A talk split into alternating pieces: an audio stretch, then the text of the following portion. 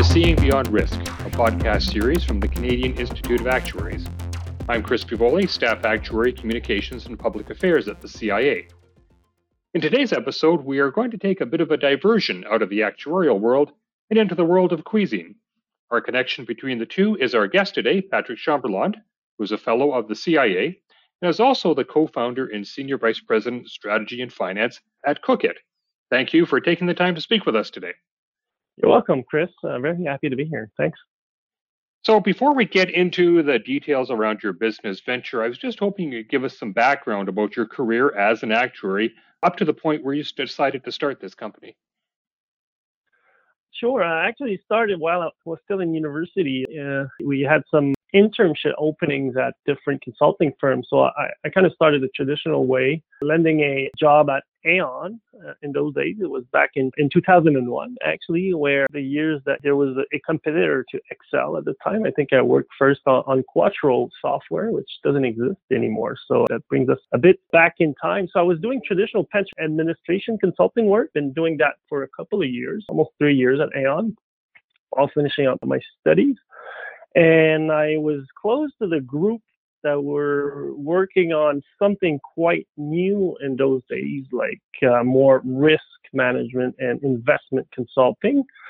So I kind of have a strong interest in moving that department. So that's when I, I decided to jump in the investment world per se. So that was back in 2003 at Watson Wyatt. And I did that for a couple of years, in consulting, was working for a large client in the corporate world. So eventually they asked me to join their corporate finance team. So I thought it was a very interesting opportunity to continue to supervise the company's pension fund. They had like funds all over the world in Canada, in the US, and also in Europe. So it was a multi billion dollar pension fund while learning something else, meaning the corporate finance stuff. So that was very interesting. But unfortunately, uh, they were in an old industry like printing, like printing magazines, printing newspaper and stuff like that. So they actually filed for bankruptcy about a year later. That was quite an interesting experience though. And then came back to the consulting world. I think that's that was maybe five or six years after the start of my career.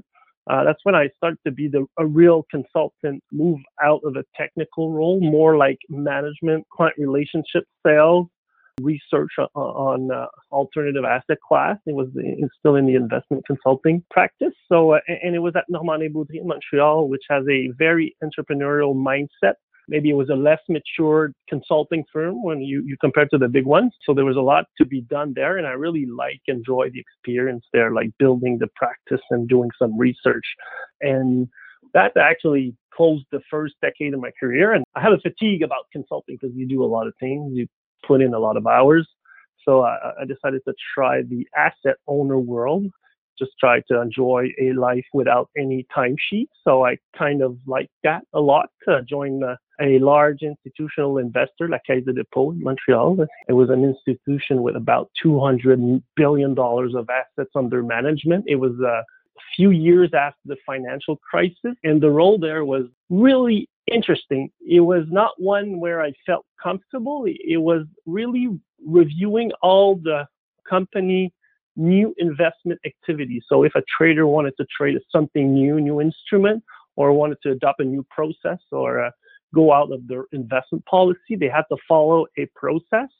And everything has been jammed since the financial crisis. So two or three years, everything was jammed, but they decided to loosen it up a little and put somebody in charge of reviewing those new investment activities. So I had to work with traders, financing people, accounting stuff. It, it was a very interesting role where it covered a lot of La Caisse de Dépôt. So I did that and eventually joined Air Canada Pension Plan, where it was a, a more bottom up or portfolio management role where we were building portfolio trading stuff that uh, were uh, more like a hedge fund type of investment strategies did that for a couple of years, five years, almost five years there. And in the meantime, in the early days of Air Canada, that's when I actually co-founded Cookit, where we're going to talk about that in, in, a moment. But I was like just helping in the beginning and then focus on Air Canada. And I actually came back later to Cookit when, when the company was a larger company. Okay, great. Well, maybe tell us a bit more about Cookit. What is it? How does it work? And uh, what were some of the main challenges that you faced in getting the uh, business started?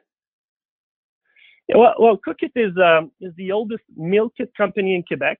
It was founded in June 2014 by three uh, crazy people: my spouse, a best friend, and myself. So uh, it's a pure online subscription-based company where we actually have chefs that are designing menus every week, and our clients, which are subscribers, they pick and choose whatever they want to eat, and then we just uh, portion everything, source all the ingredients. It's fresh and it's delivered to your doorstep in a box with a recipe card.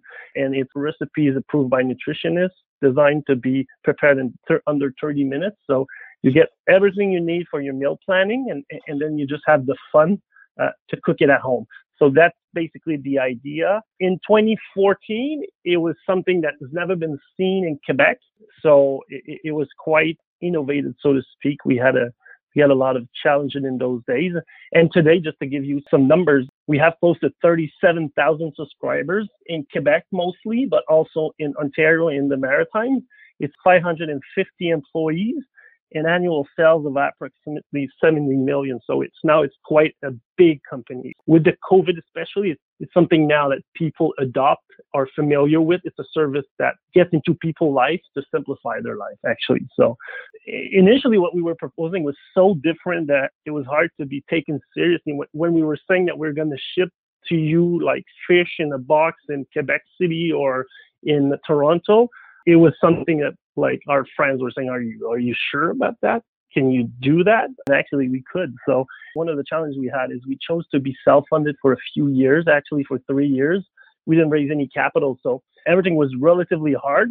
Financial resources are like an enabler, so it allows to invest in people and technology, equipment, and so on. So we didn't have that from 2014 to 2017, where we actually closed the first financing round in December of 2017.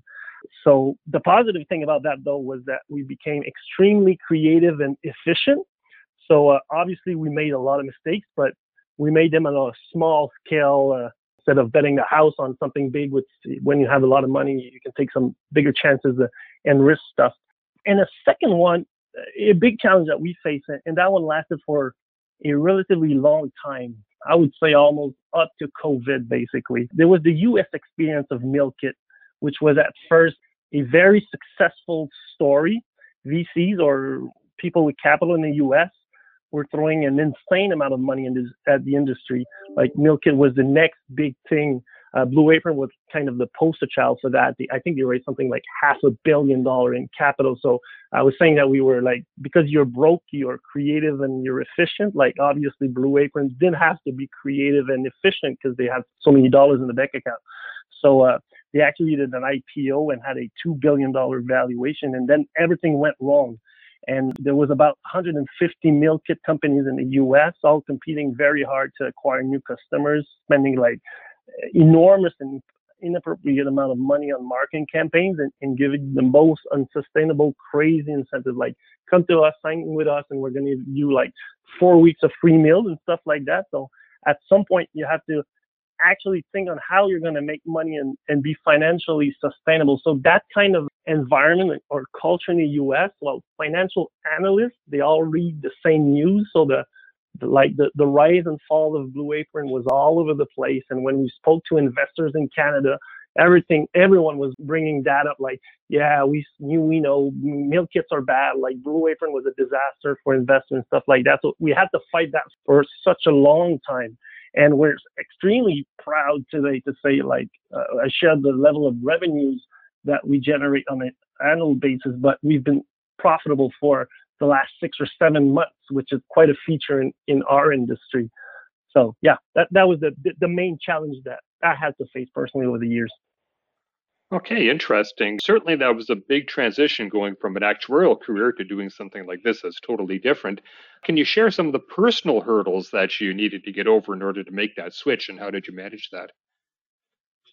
I think personal hurdle, it's not related to being an actuary, but I think everyone that launches a business or entrepreneurs in general, they will face something that I call the imposter syndrome because as actuaries we're born and raised in a very controlled environment so when you jump into like launching your your venture or your company it's a it's chaos. And when you come as a consulting in the firm, you look up to your uh, supervisor and, and he's going to teach you how to take his role and, and so on.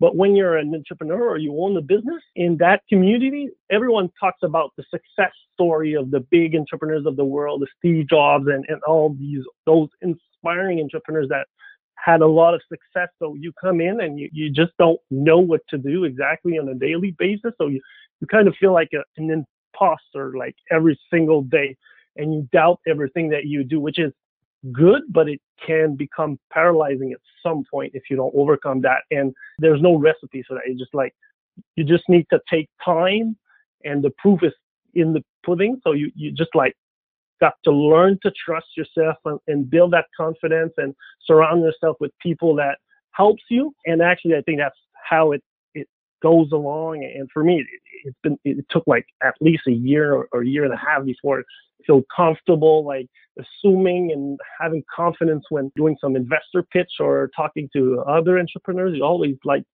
feel that you're, you know, am I good enough? am, am I taking the right decision? So, and you know, I, I read a book recently. Uh, it's called Arting About Things, and you know, most books focus on how to do things correctly when you look at like books on management and stuff like that. It's always like the MBA textbook style, what how to do things correctly. But in a startup world, inevitably things will go wrong, like big time. Like whether it's shareholder disagreement, risk of going bankrupt, competitor being better funded, attacking your market, sudden hyper growth, smashing your capacity to to operate, reaching a point where you know a founder is outgrown by its company. I think these things happen all the time at every startup. So when those things happen, there's no recipe to to success or overcome those challenges. So every situation different is new by definition. There's no technical training for that. So you got to think hard, communicate, seek advice, and, eventually trust yourself. You'll do mistakes, but you, you just have to try to avoid those fatal or ultimate mistakes that, that bring your company down. And the truth is that you will seek advice and talk to people, but as a founder, you're often alone and you've got to make some decision and everyone is looking at you and there's no recipe to manage those tough situations. It's just, it's sometimes it, it can get hard. So. Okay, now was there anything about your actuarial training and experience that helped you in this venture? Definitely. The actual training is, I think, is very complete. It gives you some discipline. You've got to be curious. You've got to be committed and a uh, self learner, so to speak. So I think those are skills that will be very handy to launch your own company, but because as I said, you're often alone and you've got to find solutions. And throughout the years, I, have been roughly 20 years doing like actual work for big companies, like whether it's investment or investment consulting. So uh, have a very strong technical skill set, like um, fi- building financial models. So when I jumped in my company and building a financial model to look after an acquisition. For example, we, we did an acquisition of a subsidiary of Metro called MissFresh in December 2019. It was a significant transaction, a couple of million dollars. Well, I have no idea how to do a, an acquisition. So we called the lawyers, talk to the accountant, but then I get the data and I look at the data and build the financial model and try to determine what would be an appropriate price to pay for those assets. So even though I never done that, I think the overall training was very useful just to look at the problem and solve that problem. I kind of look at things like more like always like problem that you can solve with a mathematics mindset or a systematic mindset, and, and that's been very, very useful on my everyday job. Now I'm running the uh, all the finance operation, so building budget, talking to investors, doing the reporting. It's all things that I didn't learn in school on a prior job, but I was trained to be able to, you know, take that challenge over and actually do a pretty good job at it. Oh, that's great. So maybe let's wrap up if you could provide a bit of advice for somebody, an actuary who would like to make the leap into a different career path. What can you tell them to help them be successful in that? One thing is, as I said, actuaries are born and raised in a control environment. I think you've got to break those boundaries if you want to jump in and launch your venture. I think you've got to dream big and start small, but the most important thing is to start. And don't forget to have fun. It's basically what I'm trying to have every day and something, I have a freedom I feel in, in working my own company that you don't necessarily have if you're an employee in a large corporation. But make sure you enjoy your work. Be self-aware. Like just go home tonight and ask yourself, how can you increase your happiness in your work? And it might sound very simple, but no one's going to do that for you. So be self-aware and just try to have fun with your colleagues, with the nature of the job, and, and dream big. That'd be my advice. Okay, sounds like good advice. Well, thanks very much for joining us today and talking about your venture. Thank you, Chris. It was a pleasure to be here. We now have several dozen episodes in our podcast series, so we encourage you to subscribe. You can do so through Spotify, Apple, or whatever platform you use to get your podcasts. And if you like today's episode, please leave us a five star rating or a comment. We would like to hear from you as well, so please send any suggestions or episode ideas to podcast at cia-ica.ca. And we're always looking for content for our Seeing Beyond Risk blog, so if you have some ideas you would like to share, please contact us at seeingbeyondrisk at cia-ica.ca. Until next time, I'm Chris Fievoli, and thank you for tuning in to Seeing Beyond Risk.